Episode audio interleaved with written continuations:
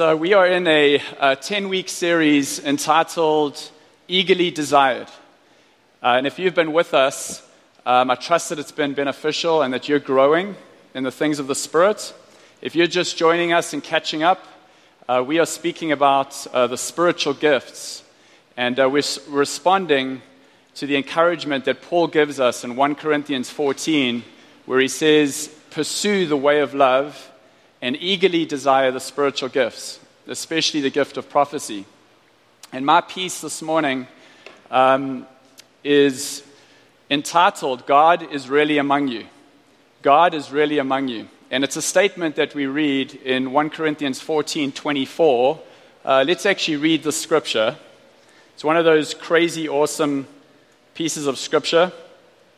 It says, "But if an unbeliever or an inquirer comes in while everyone is prophesying, they are convicted of sin and brought under judgment by all, and the secrets of their hearts are laid bare. So they will fall down and worship God, exclaiming, 'God is really among you.'" We're going to circle back uh, to the scripture a little later, but I just want to declare that this happened, this is happening, and this is going to happen even in our midst, because this is the Word of God and the Word of truth. But I want to start uh, with a testimony from my daughter, Olivia. Uh, last month, um, Olivia and Ryan attended a summer camp at Moody Bible Church. Uh, it's called Moody Vacation Bible School, V B S, and uh, it's really amazing. I know there's some of you uh, that send your kids, and uh, it's a free service that Moody Church offers to the kids of the city. And there's about six hundred kids and over one hundred volunteers. Did I mention that it's free? It's one of the few things that you can do with your kids in the city over the summer that's free. And so on the Monday morning before it started, Olivia was really excited. And uh, she got up early and was praying, um, independent of us, praying and spending time with God in her room. And she came down to Courtney that morning and said God gave her a picture of an African-American girl that would be attending V B S uh, for the first time. It was going to be Olivia's fourth time. And she said God showed her that this girl would be feeling nervous and unsure, and God showed her that she would have the opportunity to reach out to her, to encourage her, and to befriend her. And so Olivia arrived at V B S, and sure enough, she saw the girl just as God had showed her. And this girl was assigned to Olivia's group, and Olivia got to reach out and love on her, and this girl was literally stuck to Olivia all week. Isn't that amazing? What struck me too is Olivia is seven years old, and God not only gives her a prophetic picture, but he also gives her the outworking of the, the prophetic so that she can do that with honor. She didn't make a big fuss and embarrass this girl, but she was able to just be natural, to love on her naturally. Um, and Olivia is actually here in service today, so we can check with her and make sure her dad's telling the story accurately. Am I right, babe? It's good. I actually circled back with her and I said, "Liv, how did you know that this girl that you saw was the girl that God showed you?" And she said, "Dad, she was African-American. Uh, she was assigned to my group, and it was the first time, her first time at V B S. It was obvious, Dad." I just love how simple it is for children uh, to see God, to hear what he is doing, and to act on it. And we haven't trained Olivia in the prophetic or even in the spiritual gifts, but we are a part of a prophetic community. We're an apostolic prophetic people in this church. And what that means in simple terms is we're apostolic, which means we're sent on mission. Uh, we're going. We're not sitting around waiting for people to come to our temple, but we're taking the game to them. And we're prophetic. By now, we all know what it means to be prophetic.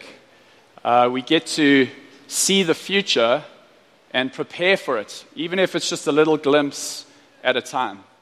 And we get to declare God's preferred future over each other. And with that, we get to grow up to become our best for God. I think Terry Kruger said, uh, you create culture by what you celebrate. I love that. You create culture by what you celebrate. So if I want to create a culture of good manners in my home with my family, which I do, it's one of the, the non-negotiables that we have in our house, um, then I'm going to celebrate when I see good behavior. I'm going to turn up the music when I see signs of that, and I'm going to push the pause button when I don't. So if Ryan says to me, Dad, can I please have some O J? I'm going to respond enthusiastically and say, of course you can have some O J, buddy. Thanks for asking so politely. But if my kid starts to order me around, then I'm going to stop them and say, excuse me, can you try asking that again?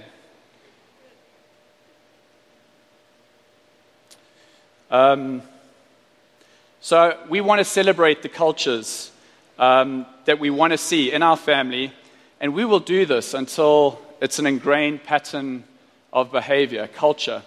And to be honest, right now, the manners thing isn't going that well in our house. But uh, check back with me in sixty months, and I'll tell you who's winning. The same is true for the spiritual cultures we have in our church. The prophetic culture is growing as we celebrate what God is doing through it and as we pursue it with love. So we are speaking about eagerly desiring the spiritual gifts. This phrase, eagerly desiring, or eagerly, yeah, eagerly desiring, can also be stated as passionately pursuing, passionately pursuing the spiritual gifts.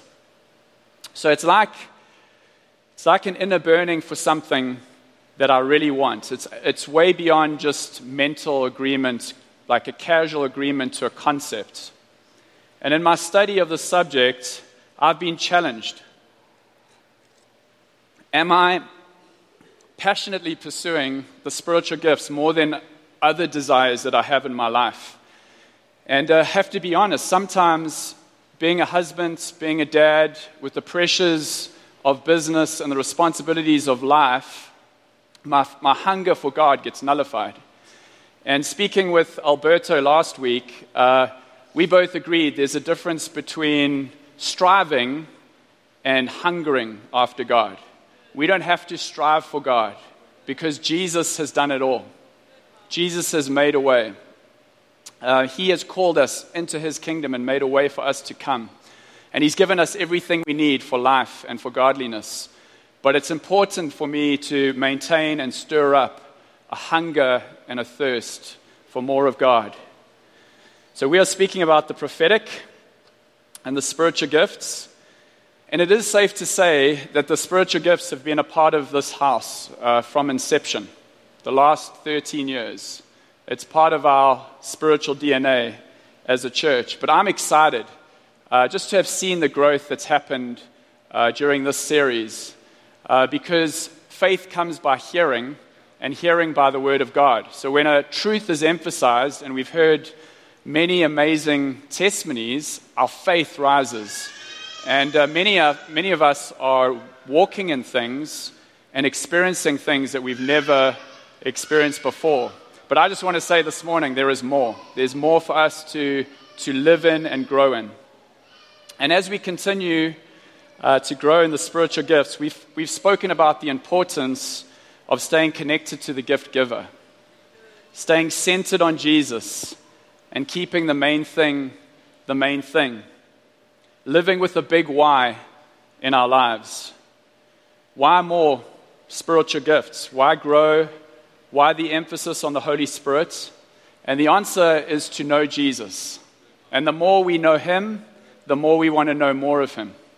And in knowing him, to make him known, to make him known to others, that we would take others with us in this journey, uh, and we would lead people to a knowledge of God through Jesus, and that we would bring the kingdom in every area of our, of our lives where we have authority and influence. This goal, although it sounds simple, is impossible unless we, we are connected to the source, unless we're grafted in to the vine, unless the Holy Spirit is moving through us as one one's connected to the source. Apart from him, we can do nothing. I think Jesus states it best in Matthew six thirty-three when he says, and most of us know the scripture, but seek first his kingdom and his righteousness, and all these things will be given to you as well. In all we do and say and move in, this is just a great litmus test. Am I seeking first his kingdom? And his kingdom is his presence. Our King Jesus has a reign and a rule over his kingdom, and so his kingdom is his presence, and we get to live in that place of his presence. And his righteousness, which is my identity. What Jesus accomplished for us was right standing with God. That's our God-given identity. The righteousness of Christ has been bestowed um, upon us. And I've been made righteous forever. But I need to keep coming back to my God-given identity. As an eldership team, in this series and in everything uh, we do, uh, there's, there's uh, two things that we really want to see happen in the life of this church. There's, and I want to Just uh, speak about those two things. Um, this is not the sum of everything, uh, but they're just two things I feel to, to emphasize and remind us of.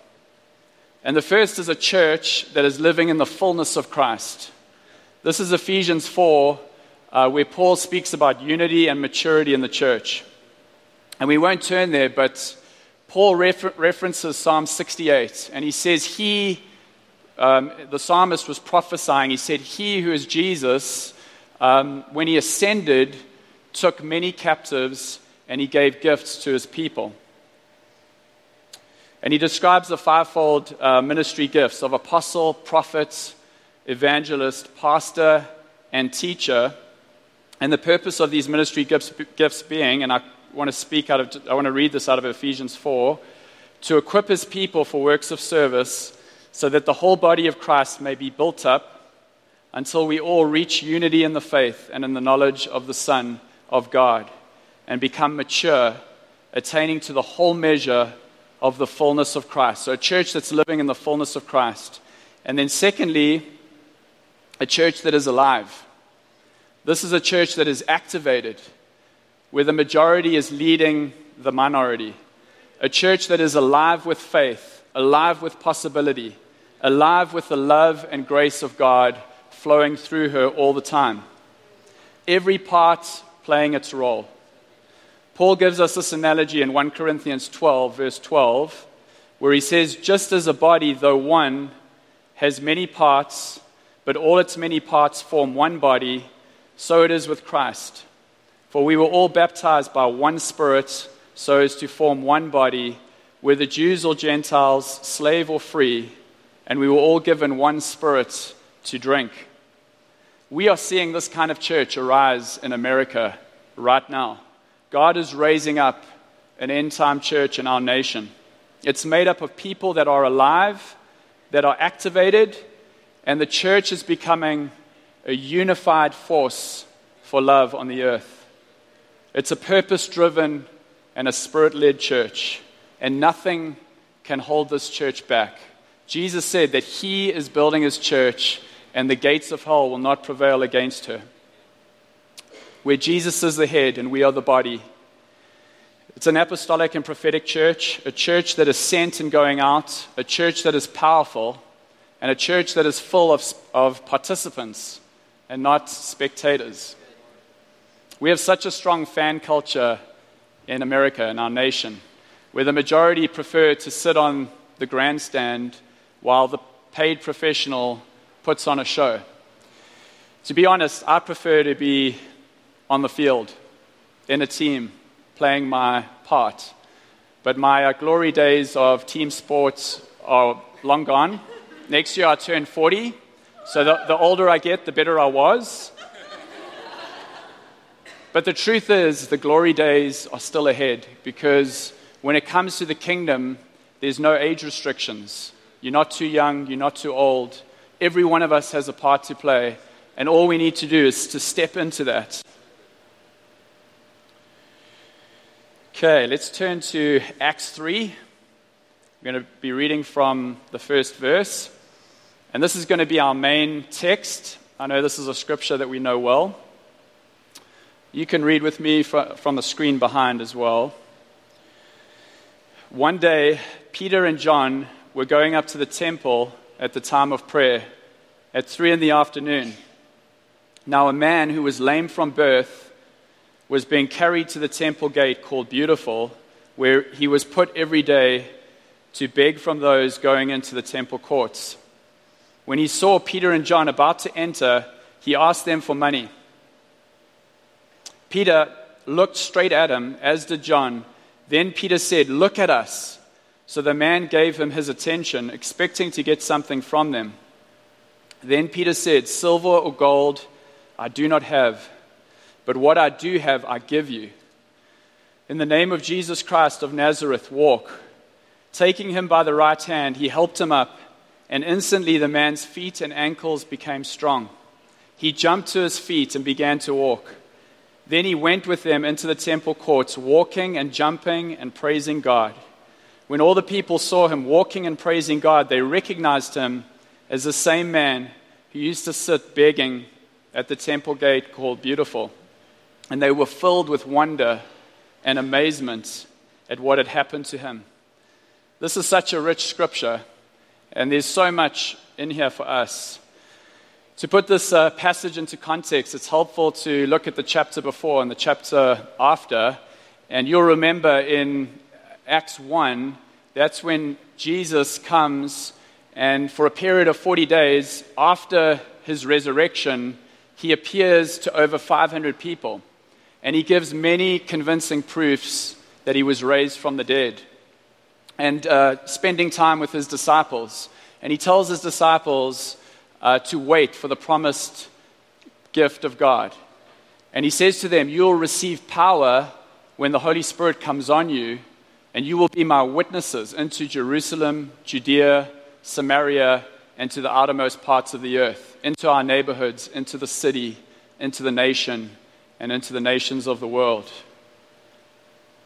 And then in chapter two, we read about the account of Pentecost, when all the all the disciples were gathered. And they had been praying and interceding for ten days. This was a people hungry for God. When a sound like violent wind swept in, and a pillar of fire appeared before their eyes, and they were inspired by the Spirit to speak in languages that they had never heard before. And Steve taught so well last week on this. If you didn't catch that, I, I recommend listening to the podcast. And because J- Jerusalem was filled uh, with many immigrants, um, there were people there who heard languages in their native tongues. And they heard uh, these people, inspired by the Holy Spirit, speaking of the wonders of God. What an amazing time in history. And Peter steps out and uses this as an opportunity to preach the gospel, to share the good news of the kingdom. And three thousand respond to the good news of the gospel, and they repent and get baptized. And there's this uh, beautiful description at the end of chapter two of the unity and community that the early church enjoyed. Um, and it's out of this place uh, that we read chapter three. So it's out of this place that Peter and John go. I love this testimony of healing. And with my title being "God is really among you," I just felt God highlight one thing uh, that I want to pull out for us this morning. And it's a statement that Peter may, makes when he says to the lame beggar, "Look at us." He says, "Look at us." The, and, and I want to say this main point, that the Holy Spirit highlights the love of God, but our sin hides the love of God. The Holy Spirit highlights, but our shame or our unbelief hides. It's interesting because it says the lame beggar saw Peter and John, but still Peter realizes that he needs to summon the man's attention. It's like the lame man could see people coming in and coming in, but he wasn't looking for what Peter and John had. Matt Phillips spoke a few weeks ago, and he said we have to be looking uh, for the Holy Spirit. And I want to add to that and say we also need to know what we carry. What we have. Because what we carry is powerful. and it makes us look different to the world. But you will receive power when the Holy Spirit comes on you.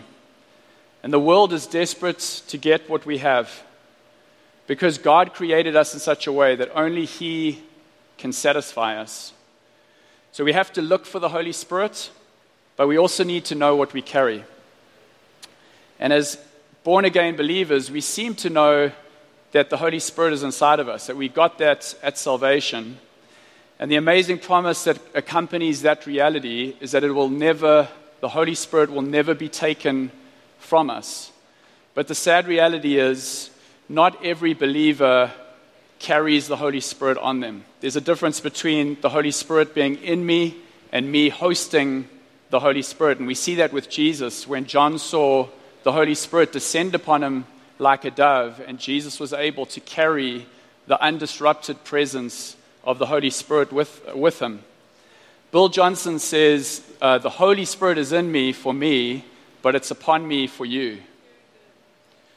When the Holy Spirit rests on a person without withdrawing, it's because He's made him welcome in the most honorable way. So we do have a part to play in hosting uh, the Holy Spirit. Peter knew what he had. He knew what Jesus had said, what He had promised, and what he had received. I want to pause on that uh, thought for a moment. And I want to say this. I think uh, one of the problems that we have today is that we're not committed to letting our theology determine our destiny. We're not committed to letting the word of truth determine our reality. We're too quick to let our circumstances determine our condition. Our circumstances determine our disposition. So a few things start to go wrong in my life. A couple of bad things affect me. A couple of bad things are ha- happening in the world around me. And all of a sudden, I've become a curmudgeon. I'm a grumpy, complaining, criticizing grump. And not only that, it's not my fault, of course. It's not my fault. It's their fault. It's not my fault. And before I know it, I've given up my true identity, that royal identity as a son of the King. And I look and sound like everyone else that's complaining around me. And just like that, I've lost my witness. My sin is hiding the love of God. I haven't lost my salvation. My relationship with God cannot be broken. I cannot be separated from Him. But my fellowship with the Holy Spirit and with God can be disrupted. It happened to Peter when he denied Jesus. He gave up that fellowship, that desire to seek more of Him. And the enemy pounces and he lies to us because he's been doing that from the beginning. And he says, you see, you're not different. You're just like them. And the people around us see opportunity to say, look, he's just like us. Finally, it's come around to our thinking.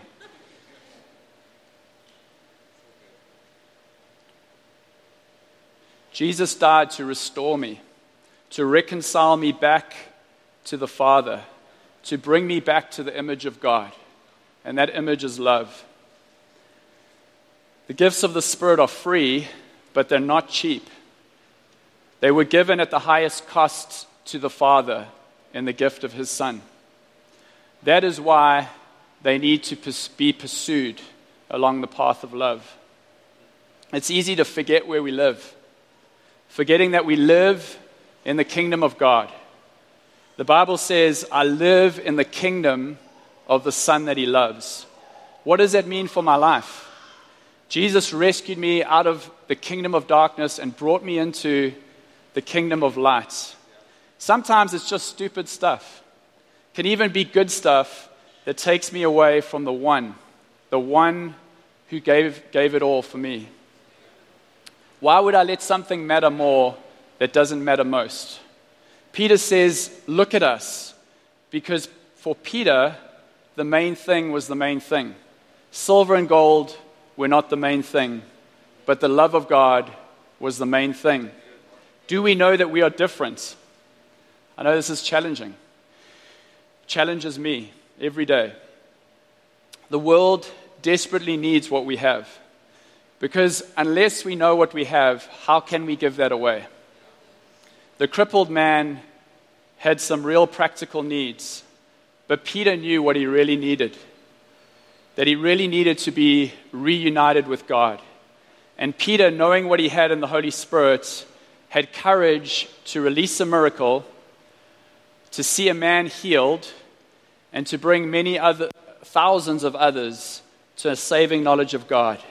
It's just amazing. You'll receive power when the Holy Spirit comes on you. You can just imagine those words ringing in Peter's heart from hearing them from his risen King. And just a side note about Peter. Peter was an unschooled, ordinary fisherman. And I can relate to many of Peter's weaknesses. He lashed out in a, in a violent fit of rage to cut off a man's ear after he'd, he had spent so much time with Jesus. He was quick to self-elect and self-promote, and he, he struggled with selfish ambition. And he denied Jesus three times, and even lied to a servant lady. And even though he was quick to jump out of the boat, he, it was also, he was also fast to shrink back in unbelief. So Peter wasn't the perfect vessel for the Holy Spirit. But one, when Jesus restored Peter on the beach, he responded in faith and in love, and he allowed the Holy Spirit to overwhelm him. And in the following chapter, we read about the boldness of Peter and how he leveraged, leveraged the miraculous to point to God, not to get recognition for himself, but to lead another two thousand people to God. And if we read on in chapter three, it says, all the people were astonished and came running to him. And Peter sees this and he says, why do you stare at us as though by our own power or godliness we had made this man walk? And he uses uh, his platform to point to Jesus again. Without the Holy Spirit in us and upon us and flowing through us, we're either separated from our Uh, from our fellowship with him because of our sin or unbelief, or we've never stepped into the light to begin with. Jesus says in Matthew six twenty-two, and be up behind me, the eye is the lamp of the body. If your eyes are healthy, your whole body will be full of light. But if your eyes are unhealthy, your whole body will be full of darkness. If then the light within you is darkness, how great is your darkness? I've thought about the scripture a lot. Like, how can the light that's that's in me be darkness? I mean, we know that light dominates darkness every time. But you can turn light way down. You can turn uh, the dimmer way down to the lowest setting so that it's just a flicker. There is light in the room, but it's mostly dark. Jesus is saying, if we choose to take our eyes off of him and we focus on evil and all the stuff that distracts us, our, wit- our witness gets nullified by what is evil. And what a great shame it is to waste this precious life, light that is within us. On the other hand, if we have our eyes fixed on Jesus, a singular focus, no double-mindedness, no duplicity, then our whole body is full with light. And it's really that simple. What are we fixing our eyes on? The Holy Spirit highlights the love of God, but our sin hides the love of God. Remember Adam and Eve in the garden. God put them in this most incredible place, and God was really among them. The Bible said that, says that he created them in his image, and that image is love. And he created them for relationship with himself, and he placed them in this amazing garden, rich in resources, a river flowing through it, trees and fruit and food. And they were given authority to reign and rule, and he commissioned them to subdue the earth and to multiply this beauty of God across the earth. A small garden that was set to explode into a city of life that would expand and grow in communion and partnership with God. A small garden that would cover the earth with the life and goodness of God. But we know what happened. Man chose self instead of God. he chose to believe, to believe a lie instead of believing the one who created him and loved him perfectly. He gave up the image of love to take on the image of God's enemy. And he gave up his identity and took on the identity of the rebel himself. And sin came in to separate created man from his creator. And the root word of that word sin is this word diablos, which means to separate. And so man was cut off from love and from the God that created him. And ever since then, man has been trying desperately to be loved instead of becoming love itself. And there's a void that's in our hearts until we come back to the image of God. And what happened in that moment, at the fall of man, Adam and Eve realized they were naked, and they immediately recognized their shame. And what did they do? They hid from God. Those of you who have kids here, you will know that moment when your two-year-old goes silent for a prolonged period of time. And so, so you go looking for them, and what do you find? There's poop on the floor, there's poop on the wall, the poop is smeared everywhere. And this is your two-year-old. They know that they've messed up, and they're sheepishly hiding from you. In Genesis, we read about how God was walking in the cool of the day, and Adam and Eve were hiding from him. And it says God called out to Adam and said, "Where are you?" And ever since then, the voice of the Lord has been calling out to his people, saying, "Where are you, my son? Where are you, my daughter?" Calling us out of the shadows and into his light, because the heart of God is that none would perish, but all would come to a saving knowledge of him. And so our sin hides us, but the Holy Spirit highlights us. When we said yes to Jesus, we came out of darkness into light, into right standing with God, into righteousness. Sin is no longer my identity. My identity is the image of God. My identity is love. His Holy Spirit came in at salvation.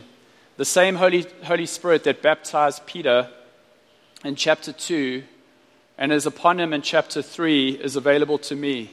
And the Bible says that the same Spirit that raised Jesus from the dead is available to us. So I want to, before I um, hand back to Steve to close, um, just as we're talking about the prophetic and moving in these things and just building this culture of celebration, I want to release um, a couple of words. But before I do that too, I just want to circle back to that opening passage, because I feel like that scripture can be really challenging. And I think as a people, we get caught up with the technical and the semantics of things. But it's actually the kingdom. It's actually heaven come down. It's actually us responding to the way Jesus prayed, where he said, "Father in heaven, um, your will be done on earth as it is in heaven." And so just as we gather as a people here on a Sunday or go out and have small gatherings, our heart should be to usher heaven in, to bring heaven down, that people can come and spend time with, with us and say, they can say, "I've tasted and seen that your God is good and that God is really among you." So I just had um, Phil and Graciana, you were highlighted to me, and yeah, just uh, so excited uh, to see you guys return. And I, I just have been thinking about how beautiful uh, your marriage is and just all that God has done and uh, just everything that led up to your union and just how powerful it is and how powerful your testimony is. And I feel that uh, God is going to use you uh, to strengthen many singles and couples. And I was reminded of, of the rainbow, which has um, such significance in your story. And growing up, we were always told as kids, you know, there's this... Um, pot of gold at the end of the rainbow. And for a while we believed that, but it didn't take long to figure that we were never going to get there. And it was kind of like, you know, hope deferred makes the heart sick, but a tree of life, um, hope deferred makes the heart sick, but a longing fulfilled is a tree of life. And I just feel that Jesus is for you both, that longing fulfilled, but your marriage is like fruit in the tree. And tying back to Steve's picture of that tree just being a resource, I just saw people coming coming in and uh, and just drawing from you, finding refuge, find, finding shade. And it was really Jesus just being imparted, parted from you. And Graciana, I also felt just uh, just to commend you for your courage in rising up in faith and leading, leaving your people to come and follow a man. And and Phil, right, likewise, just your faith and contending. And I just really feel the pleasure of God on you, that he's just so pleased uh, with your faith. And then uh, Luke, I just met you this morning, um, but I just saw just such a tenderness in you, and I just feel that's the tenderness of the Father in you. And I actually saw you driving a school bus full of kids, and uh, there's a big difference between a, a school bus that's going to school and a school bus that's going to summer camp. And your bus was going to summer camp, and the kids were just going wild. They were having a great time in the bus, and they... They just had such an awareness that Luke was driving the bus, and they were so happy to be on that bus with you as you were leading them. So I just feel like there's something there for the youth, maybe a heart uh, that God has given you for for children or for for his youth. So I just encourage you to to seek that. And then Criola, there, where are you? Yes, yeah. God just highlighted you, and uh, I just wanted to remind you that he sees you. And uh, he loves your devotion. And I just felt like as you draw near to him, there's just such a celebration in his heart. He's like, my daughter is here. And I just saw him just pouring out such a richness in your life, and also just commending you for the mother that you are and how awesome you've been just in raising Hannah. And I just felt like ha- Hannah's a gem, like such a gifted Um, lady, young lady who's going to grow up to be a powerful woman. And I just want to encourage you just to continue to pour out in her.